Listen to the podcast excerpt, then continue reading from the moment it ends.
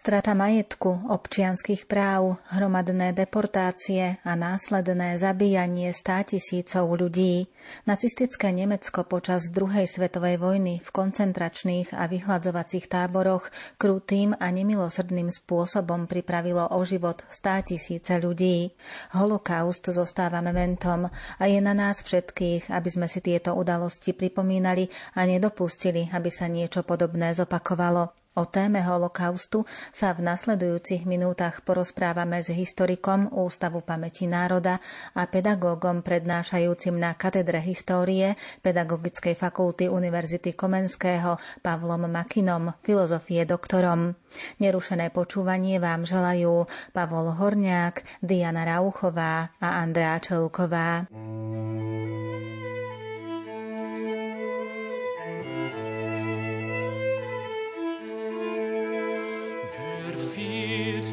Αλεσίφαν βοσκέιν in emiam, verfiert die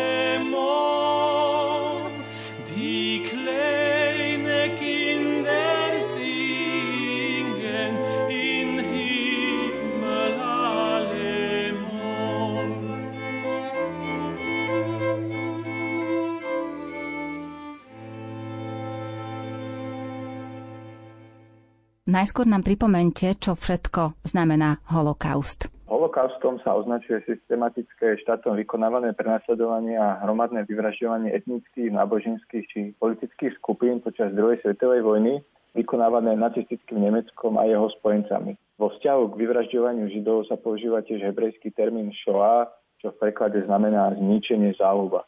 A môžeme sa napríklad stretnúť aj s termínom romský holokaust, po romský porajmos alebo samudaripen, čo znamená teda ničenie alebo hromadné usmrcovanie. Je to tiež pokus nacistického Nemecka a jeho spojencov o vyhľadenie Rómov v Európe počas druhej svetovej vojny. A čo všetko predchádzalo konkrétne deportáciám? Na úvod je potrebné sa zaoberať takou otázkou toho antisemitizmu na Slovensku. Vo všeobecnosti môžeme hovoriť o troch základných typoch, mierne povedané nepriateľstva voči Židom. Prvý môžeme označiť za náboženský, ktorý napríklad v období stredoveku, kedy boli vzdelaní najmä teda cirkevní predstavitelia, si lajci vysvetľovali Bibliu doslovne. Myslím tým napríklad to, že Židia zabili Ježiša Krista a že z tohto dôvodu majú byť príslušníci tohto náboženstva prekliatí. Druhým typom antisemitizmu v dejinách Slovenska je nacionálny, kedy boli Židia vnímaní ako nepriatelia národa z dôvodu, že sa neasimilovali v slovenských pomeroch napríklad parlamentnej demokracie Prvej Československej republiky, ale hlásili sa napríklad o maďarskej národnosti, respektíve používali najmä maďarský jazyk. No a za tretí druh antisemitizmu môžeme považovať tzv. hospodársko-sociálny, teda Židia ako príslušníci vrstvy obchodníkov využívajú systém liberálnej ekonomiky boli nenávidenými obchodníkmi medzi rolnícky orientovanou väčšinou.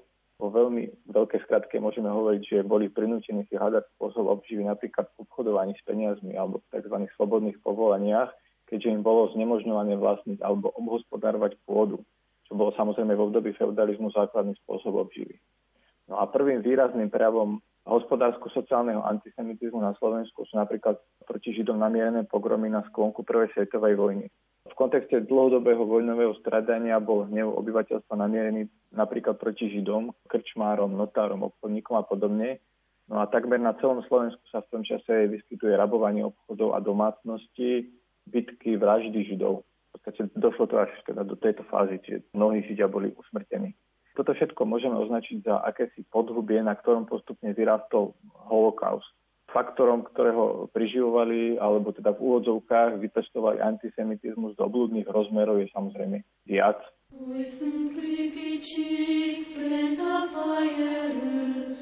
und die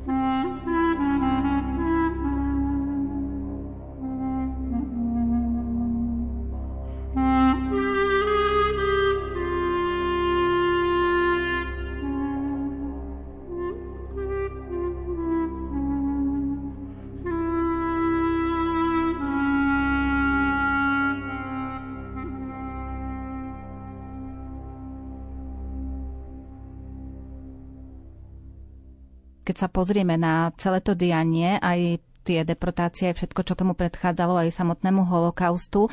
Aké dôvody boli? Buď na Slovensku, alebo samozrejme aj v vnímaní celého toho širšieho priestoru počas druhej svetovej vojny.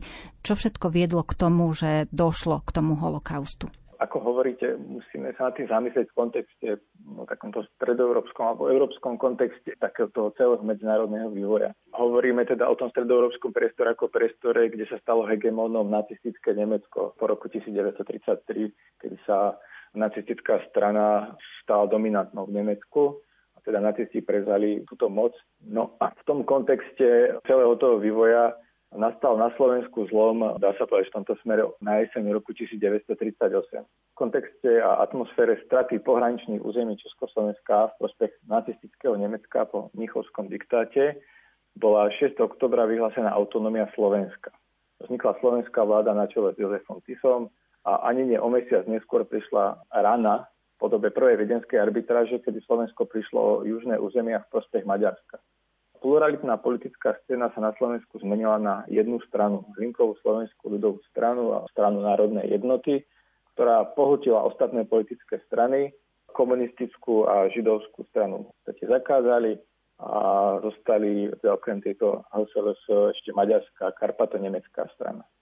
No a v decembri roku 1938 prebehli v úvodzovkách voľby s jednotnou kandidátkou HSLS strany národnej jednoty a môžeme teda hovoriť o zániku demokracie na Slovensku, pričom predstavitelia tejto štáto strany získavali politické body aj prostredníctvom rôznych protižidovských alebo, ak chcete, antisemických výrokov. Môžeme hovoriť aj o politike tzv. riešenia židovskej otázky na Slovensku, ktoré viac ako len teda naznačilo násilné vysťahovanie nemajetných židov za budúce južné hranice v novembri 1938 na základe telefonogramu, ktorý Jozef Tiso adresoval okresným úradom. Tento posun, alebo teda toto premiestnenie Židov za budúcu hranicu po viedenskej arbitráži nazývame aj postrk. No a ten sa mal týkať asi 7500 osôb židovského pôvodu. No a keďže nielen tieto osoby židovského pôvodu na, na svojom území nechcelo ani Maďarsko, tak uvedenú masu ľudí si tak pohadzovali ako keby taký horúci zemiak, až teda vznikol sociálny problém priamo na týchto hraniciach, alebo teda môžeme hovoriť o nejakom území nikoho. Nakoniec teda tu vznikli tábory, kde boli sústredení títo Židia, ale boli tu pomerne zlé sociálne a hygienické podmienky. Také tábory boli, myslím, že v Veľkom Kýre a Gnoslavove. No a z medzinárodnej vnútornej politickej situácie boli samozrejme obviňovaní Židia, čiže aj z tých strát území Československa, alebo teda Slovenska. Podľa ščítania obyvateľstva z roku 1930 žilo na Slovensku asi 136 tisíc osôb židovského vierovýznania, čo sú teda asi 4% teda všetkých obyvateľov, ale tieto 4% obyvateľov mali vlastniť asi až 38 teda národného dôchodku alebo majetku. Z nich sa asi 44 tisíc ocitlo po viedenskej arbitráži na druhej strane hranice, teda v Maďarsku. No a treba tiež spomenúť niekoľko tisíc Židom, ktorým sa podarilo emigrovať, teda ktorí emigrovali zo Slovenska na začiatku, teda na prelome 30. a 40. rokov. No a hovorí sa teda, že v čase vzniku slovenského štátu, teda v roku 1939 mohlo na Slovensku žiť asi 89 tisíc až 90 tisíc Židov. Čo sa týka tých slovenských pomerov, tak tu treba zdôrazniť, že mnohí slovenskí politici už na jeseň roku 1938 verejne deklarovali úmysel tzv. riešenia židovskej otázky legislatívnou cestou. A takým prvým konkrétnym krokom v tomto smere bolo zriadenie komisie pre riešenie židovskej otázky na Slovensku vládou slovenskej krajiny na jej zasadnutí 23. januára 1939. A túto komisiu nazývame aj, alebo pomenovávame ju ako tzv. Sidorov komitét, podľa teda Karola Sidora, štátneho ministra bez portfólia a veliteľa Hlinkovej gardy, ktorý teda jej predsedal. No a tento Sidorov komitét začal tvoriť návrhy legislatívnych noriem v oblasti tzv. riešenia židovskej otázky, pričom deklaroval postup založený na tzv. hospodárskom princípe. Žiadny z návrhov definície pojmu žid v čase teda pomníchovskej Československej republiky nakoniec ale nebol prijatý, hoci teda obsahovali viaceré námety legislatívy tzv. riešenia židovskej otázky na Slovensku. Hlavnou príčinou boli rýchle marcové udalosti, teda roku 1939, kedy bol na troska Československa vyhlásený slovenský štát a protektorát Čechy a Morava.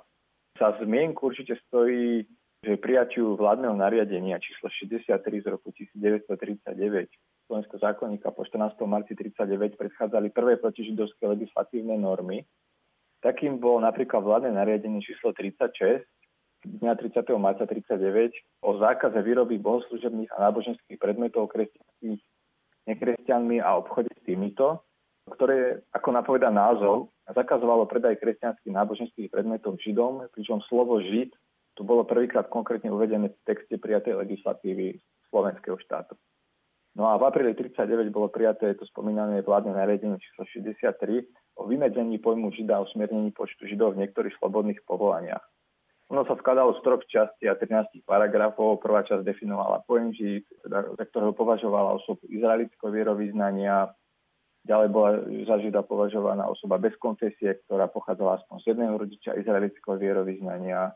Ďalej potomkovia osôb spadajúci pod prvé dve kritéria a tak ďalej. No a druhá časť obmedzila počet Židov advokátov na 4% zo všetkých advokátov na Slovensku, pričom ostatní mali byť vymazaní zo zoznamu advokátskych komôr. Advokátovi Židovi bola podľa paragrafu 7 umožnené zastupovať pri súdnom spore len stranu Žida. Ďalšie paragrafy zakazovali Židom byť verejnými notármi. Židia redaktori mohli pracovať len v židovských periodikách. A toto vládne nariadenie bolo prijaté z dôvodu zamedzenia prípadných sporov o tom, a to je teda dôvod, prečo ho spomínam, že koho ešte možno považovať za Žida a koho nie v príprave teda ďalšej nasledujúcej legislatívy namierenej proti židovskému obyvateľstvu žijúcemu na území slovenského štátu. Hoci sa táto, ale teda ďalšie návrhy definície pojmu Žid odlišovali od seba v závislosti teda na, od jednotlivých krajín v Európe, je nepopierateľné, že teda väčšina uvedených návrhov vychádzala z norimberských zákonov prijatých v roku 1935 v nacistickom Nemecku. Dôležitým bodom pri orientácii sa problematike holokaustu na Slovensku je dôležité spomenúť aj tzv. arizáciu, teda štátom riadený prevod židovského majetku do rúk tzv. nežidov na Slovensku. Paradoxne používaný termín je odvodený od slova Ariet, príslušníka tzv. nordickej rasy. Čiže Slováci, ktorí teda patrili pod slovanskú rasu, mali byť podriadení tiež tejto nordickej rase. No a tento populistický krok slovenských politikov a úradov, myslím teda tú spomínanú arizáciu, bol deklarovaný v úvodzovkách ako zbavenie majetku vykoristovateľov slovenského národa, teda presun ich majetku do chudobných Slovákov, ktorí na nich teda mali údajne celé generácie doplácať. Vieme však, že teda nielen v tomto prípade sa na tejto štátom riadenej krádeži priživovali najmä politici, čelní úradníci, príslušníci Hlinkovej gardy a ich rodiny príslušníci a kamaráti. Deklarovaný cieľ vytvoriť bohatšiu ako si takú života schopnú vrstvu Slovakov nebol naplnený, práve naopak vznikli tým rozsiahle hospodárske škody, problémy v zásobovaní, hospodárstve a podobne celkového počtu asi 12 300 podnikov vo vlastníctve Židov bolo v rokoch 1941 až 1942 arizovaných viac ako 2200 podnikov a tento proces bol riadený ústredným hospodárskym úradom na čele s Augustínom Morávkom. Hovorilo sa teda, že tento Augustín Morávek, ktorý sa do tejto funkcie dostal vďaka predsedovi vlády Vojtechovi Tukovi, bol úradníkom s diktatorskými právomocami, pretože prostredníctvom tejto otázky, tzv. otázky riešenia židovskej otázky mohol vstupovať do kompetencie ďalších úradov aj dokonca ministerstiev, takže mal pomerne veľkú moc. No a z tých židovských podnikov, ktoré existovali, z tých 12 300 bolo viac ako 10 tisíc likvidovaných. To sú v podstate také základné body, ktoré sa dotýkali tzv. riešenia židovskej otázky postavený na hospodárskom základe na území slovenského štátu.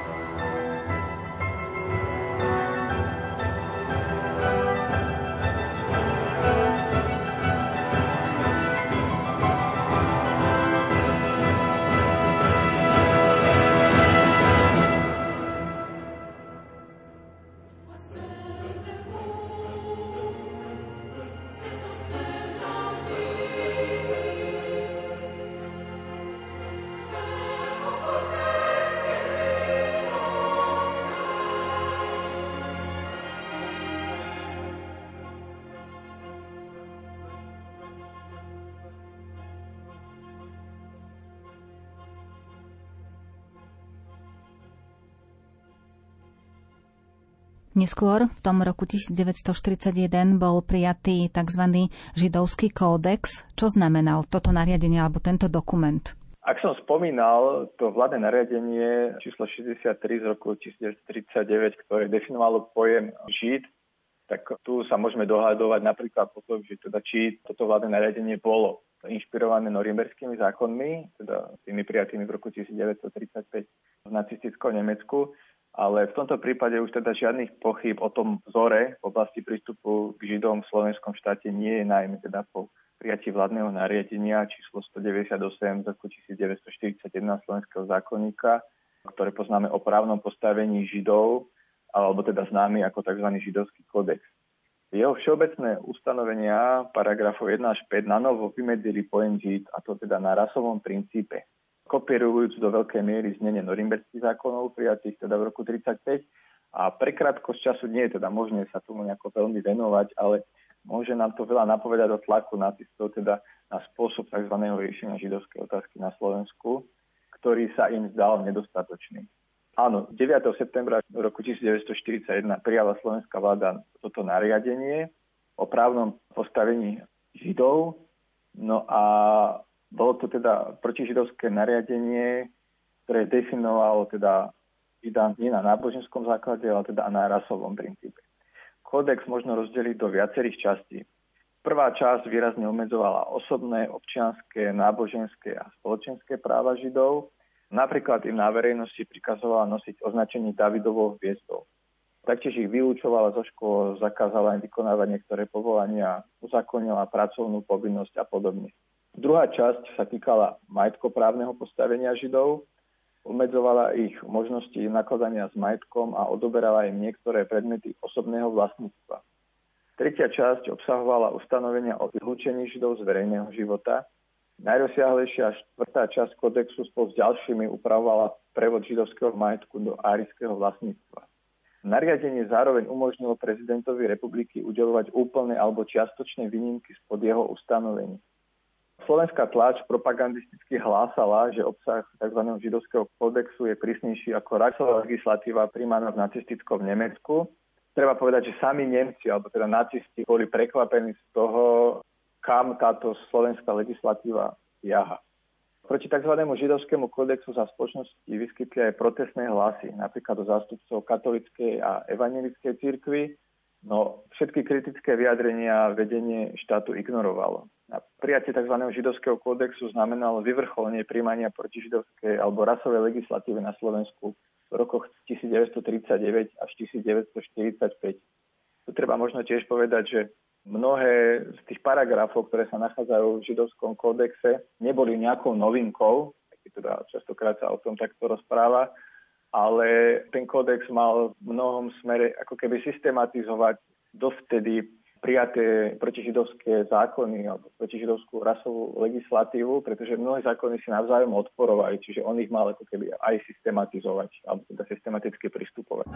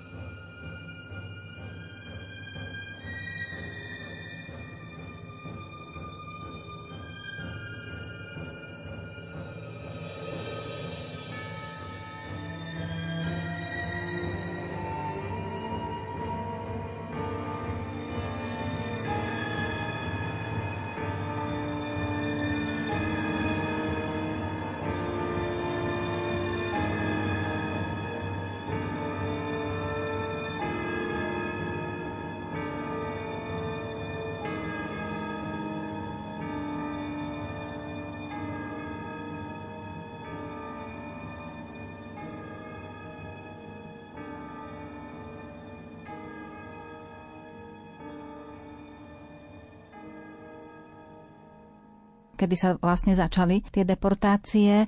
Týkali sa samozrejme Židov, ale týkali sa aj iných ľudí, keby ste aj to mohli pripomenúť. A to uvedomenie si tých ľudí, že čo sa vlastne deje. Čo sa týka deportácií Židov zo Slovenska, tak predchádzalo im sčítanie alebo tzv. súpis Židov na začiatku roka 1942 Skrátke, tiež Židia boli postupne sústredovaní do koncentračných táborov na Slovensku. Také koncentračné tábory boli v Žiline, v Bratislave na Patronke, Novákoch, Seredi, Poprade. To bol taký posledný krok pred spustením deportácií zo Slovenska, pretože tou svojou politikou v slovenskom štáte Hlinková Slovenská ľudová strada a jej predstavitelia vytvorili z akéhosi hospodárskeho problému v podstate problém sociálny, pretože tým Židom zobrali majetok, okradli o všetko, o pozemky, o ich cennosti. No a títo ľudia, v podstate ožobračená masa ľudí, hovoríme o 10 tisícoch ľudí, tak snažili sa, alebo teda chceli tento problém nejako riešiť. No a tým riešením mali byť deportácie zo Slovenska v spolupráci teda s nacistickým Nemeckom. Prvý transport slovenských židov do koncentračného alebo teda vyhľadzovacieho tábora bol vypravený zo železničnej stanice v Poprade 25. marca 1942. Bola to streda o 20. hodine a 20. minúte. Do vagónov pôvodne určených na prepravu dobytka musel nastúpiť asi tisíc mladých žien a dievčat zo Šarišsko-Zemplínskej župy. Vlak smeroval smerom na Žilinu, potom Čacu, teda až 26. marca 1942 okolo 4. hodiny ráno opustil územie Slovenska pri obci Skalité smerom teda na Polsky z Vardoň. V ten deň v popoludnejších hodinách vystúpili tieto ženy z vagónov, ktoré teda boli následne podrobené selekcii na rampe v koncentračnom tábore Auschwitz. Podľa svedectiev pamätníkov prežilo väznenie prvého transportu asi 20 mladých dievčat. Týmto sa začala tzv. prvá vlna transportov zo Slovenska, ktorá trvala teda až do 20. oktobra 1942. Ľudácky režim sa s ňou zbavil teda viac ako 58 tisíc židovských spolobčanov, pričom za každú osobu mal Nemcom zaplatiť tzv. osidlovací poplatok, ktorý činil 500 ryských mariek. Druhá séria transportov odštartovala počas okupácie Slovenska nacistickými vojskami po vypuknutí Slovenského národného povstania Prvý z nich bol vypravený 30. septembra 1944 zo Serede. Do konca vojny bolo vyvezených ďalších asi 13 500 Židov. Celkovo tak v koncentračných táboroch v dôsledku transportovania z územia Slovenska zahynulo viac ako 70 tisíc židovských občanov. Snem Slovenskej republiky, alebo teda Slovenského štátu, ústavným zákonom číslo 68 z roku 1942 o vysťahovaní Židov, pre, alebo teda tento, tento ústavný zákon prerokoval až 15. mája 1942, čiže takmer dva mesiace po odchode prvého transportu, či transporty už bežali naplno. Pričom do zákona bol včlenený paragraf, ktorý umožňoval časti Židov z dôvodu nejakej sociálnej potrebnosti určitých zamestnaní, napríklad lekárov, zverolekárov, lekárnikov a podobne, získať pracovné povolenie alebo teda získať takú zvanú výnimku, ktorú mohol udeliť prezident republiky. Tu treba povedať, že takéto výnimky boli udelované ale naj prezidentskou republiky alebo prezidentskou kanceláriou, ktorej to bola najrozsiahlejšia agenda, boli udelované najmä teda v roku 1943, teda po tej prvej vlne transportov, čiže tieto výnimky do veľkej miery nechránili Židov, tak ako teda sa častokrát hovorí. Deportovaní boli podľa tohto ústavného zákona zbavení štátneho občianstva mohli si so sebou zobrať len 50 kg presne určeného hnutelného majetku. No a ak som spomenul osidlovací poplatok, tak Slovensko celkovo vyplatilo asi 20 miliónov ríských mariek. Prvé transporty boli tzv. pracovné transporty. Boli v nich teda najmä mladí ľudia, ktorí mali zabezpečiť ubytovanie pre tých ďalších ľudí, ktorí mali po nich prísť, teda ďalšie pracovné prostredie pre nasledujúcich Židov. Za nimi nasledovali tzv. rodinné transporty, v ktorých teda sa už nachádzali aj deti, aj starí rodičia, teda aj tí, ktorí už teda neboli práce schopní. Slovenské úrady a politici hovorili o vysťahovaní Židov zo Slovenska za účelom práce v prospech nacistického Nemecka na východe Európy, kde si ako keby Židia vybudujú vlastne dediny, školy, nemocnice a podobne, kde budú mať, ako by som to nazval, pokoj teda od toho väčšinového obyvateľstva, ktorým boli utláčaní. No a niektorí tušili pretože si všímali rozpory vo vyjadreniach politikov, teda, že nemusí to skončiť vôbec dobre. Prípravu transportov, teda tých dobyčích vagónov, organizovali príslušníci Hlinkovej gardy a príslušníci Freiwillige Schutzstaffel. To bola taká polovenská jednotka zložená z príslušníkov hlavne nemeckej nemečiny na Slovensku, ktorí s ľuďmi zaobchádzali častokrát veľmi brutálne. A teda to nemohlo uniknúť samozrejme pozornosti bežných ľudí, teda, ktorí si to všímali. Snažili sa to samozrejme nejakým spôsobom robiť v skrytosti, ale teda nie vždy sa im to darilo ľudia samozrejme si všímali, teda čo sa robí s ich susedmi. No a kam presne slovenskí židia odchádzajú, nikto nevedel. Za hranicou si slovenský transport prevzali nemeckí vojaci, no a slovenskí politici vedeli, ako teda asi vyzerajú nacistické koncentračné tábory. Ale tie, ktoré videli pred týmito transportami, keď sa začalo uvažovať o tom, že ako sa bude riešiť tzv. židovská otázka, alebo teda tzv. konečné riešenie, keď nastane židovské otázky na Slovensku, tak tieto koncentračné tábory, ktoré oni videli na územiach, ktoré boli okupované nacistami, tak boli takou výkladnou skriňou tých vyhľadzovacích, alebo teda koncentračných táborov. A napriek tomu poznáme vyjadrenia niektorých slovenských politikov, a, ktoré teda hovoria o tom, že vôbec tam nie sú dobré podmienky a že slovenských židov tam čaká smrť. No a čo sa týka takého možno postoja väčšinového obyvateľstva k židom, ťažko to zovšeobecniť. Tu možno treba povedať, že ten postoj bol meniaci sa. Častokrát mnohí nemenili svoj postoj, samozrejme. Niektorí pomáhali Židom na Slovensku, iní samozrejme ako preslužníci Hlinkovej gardy sa spolu podielali na perzekúciách, či už teda na nejakom bytí Židov, nielen teda pri tom nastupovaní do tých dobyčích vagónov, pri okradaní dokonca častokrát sa stávalo, že nejaká skupina zložená teda z príslušníkov Linkovej gardy vtrhla do domu Židov, zbila ich, vyrabovala, zobrala teda majetok, pretože oni mali relatívne prehľad o tom, že čo všetko Židia vlastnia a chceli sa v podstate na tom nejakým spôsobom obohatiť.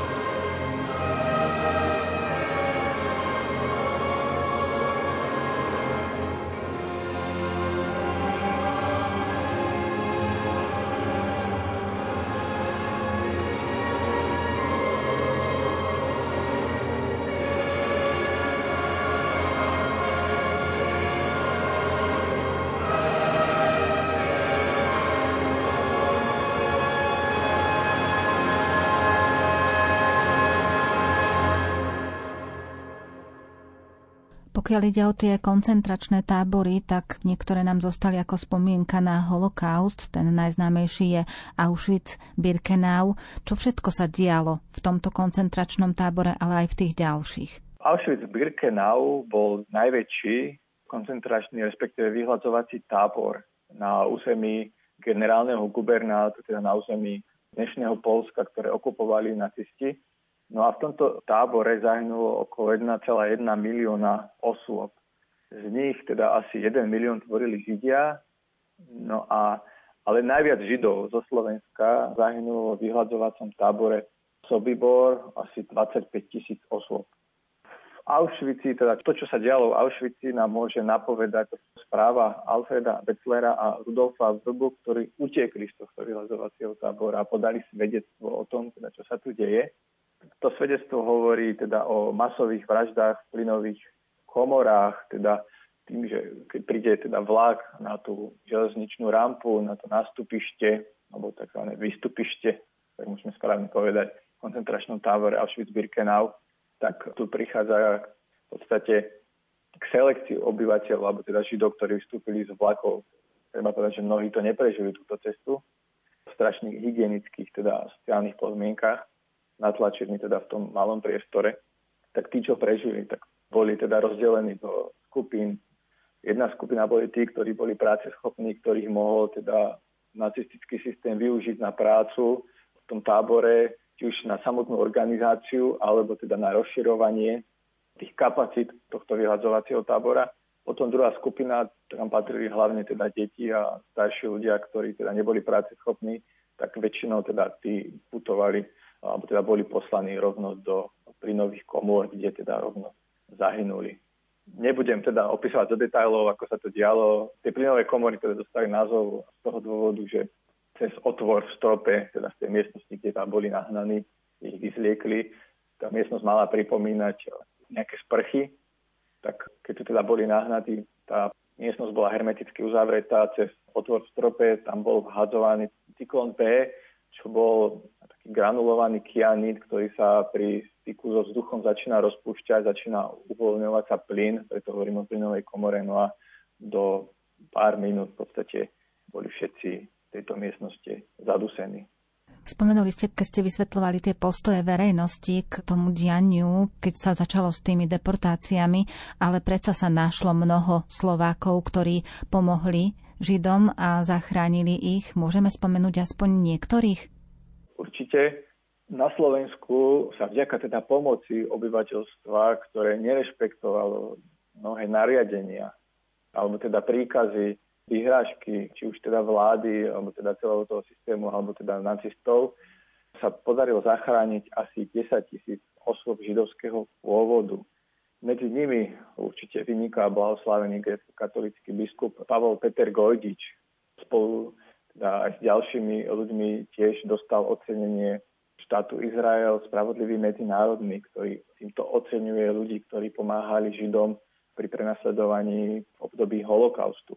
Určite za zmienku stojí katolický kňaz Štefan Galo z Jarku, a napríklad Anna Agáta Matušková, Vincentka, pôsobiaca v tom čase v Žiline. Ale teda ďalší, proste to sú kvanta ľudí. Dnes je to asi 621 osôb, ktoré teda štátom Izrael získali titul Spravodlivý medzi národmi. Treba povedať, že v tom prepočte na obyvateľov, či už tom čase žijúcich na Slovensku, alebo teda aj v súčasnosti, patrí Slovensku v tom rebríčku, v tom pomyselnom rebríčku tých krajín, ktoré zachraňovali, ktoré sa podielali na zachraňovaní Židov, tak Slovensku patrí jedno z tých prvých pozícií, alebo teda tých vrchných priečok.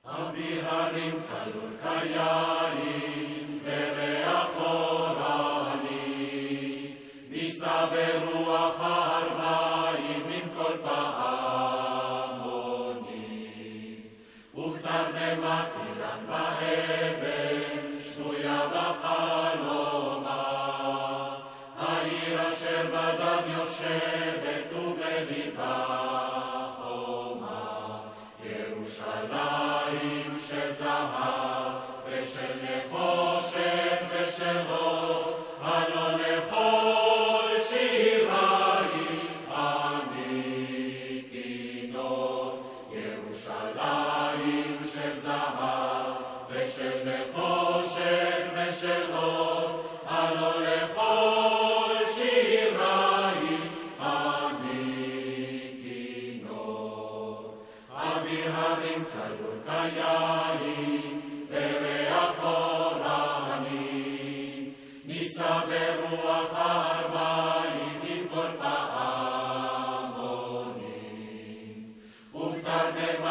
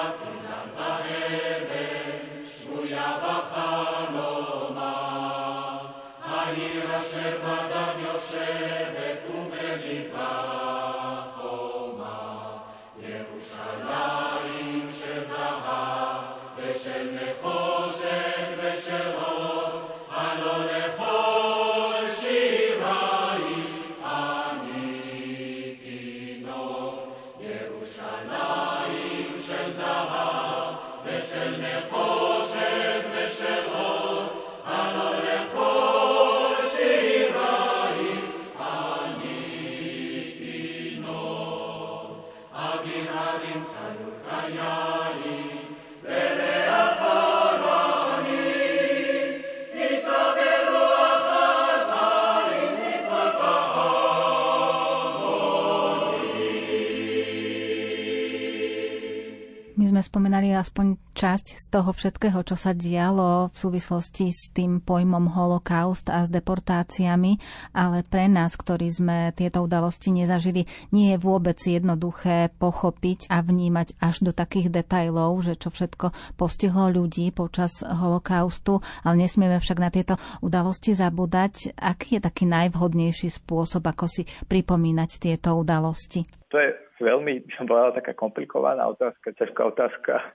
Ja si myslím, že samozrejme treba sa o tom rozprávať. Treba sa rozprávať, čo sa udialo, aby sme teda sa poučili z týchto vecí, aby sa niečo podobne nezopakovalo. Ja viem, možno to znie ako fráza, ale treba o tom rozprávať, aj keď teda mnohí tvrdia, že teda možno týmito vecami ako keby sa bičujeme sami seba, bičujeme svoje dejiny, ale ja si myslím, že to tak nie je. Treba jednoducho o tom rozprávať. Treba čítať svedectvá ľudí, ktorí to prežili. Nejakým spôsobom si predstavovať, čo by sme robili, keď sme boli v ich koži. Ako by nás to postihlo. V podstate máme množstvo teda svedectiev, ktoré nám rozprávajú, ako to prežívali v rôznych samozrejme vekových kategóriách. Inak to prežívali deti, inak to prežívali matky, inak to prežívali otcovia, starí rodičia. Takže alebo je potrebné, aby sme si to predstavili sami na sebe v prvom rade, ako by sa nás to týkalo, ako by nás to postihlo. Pretože vieme, že teda stalo sa to v období, kedy zanikla taká tá pluralitná spoločnosť, alebo teda demokratická spoločnosť a teda vznikla táto strana, vznikol totalitný ľudácky režim, že treba si na toto dávať pozor, pretože v podmienkach pluralitnej demokracie je oveľa ťažšie takéto niečo uskutočniť, ako teda v podmienkach totalitného režimu, kedy teda získala tú moc iba nejaká malá hrstka ľudí. Keď niekto niečo prežíva, tak sám na sebe vie, že čo cíti, čo prežíva. Ak má niekto niekoho blízkeho, kto môže povedať také priame svedectvo, ako ste aj vy spomínali, že je plno svedectiev, tak je to predsa len také autentickejšie, keď to počuje priamo od toho účastníka, ale my sme tiež v podstate, ktorí sme to aj nezažili, povinní odovzdávať aj tieto informácie ďalším generáciám. Aký je taký ten najvhodnejší spôsob podľa vás? Ja si myslím, že to je individuálne. Záleží teda komu to hovoríte. Každý človek je nastavený na nejaký iný spôsob príjmania informácií, vnímania. Niekto teda to viac cez fakty vníma, niekto viac cez emócie. Takže ja si myslím, že je to individuálne. Niekedy možno si treba pozrieť dokument, ktorý zachytáva toto obdobie, teda tieto hrozy, ktoré sa uskutočnili v koncentračných vo vyhľadzovacích táboroch.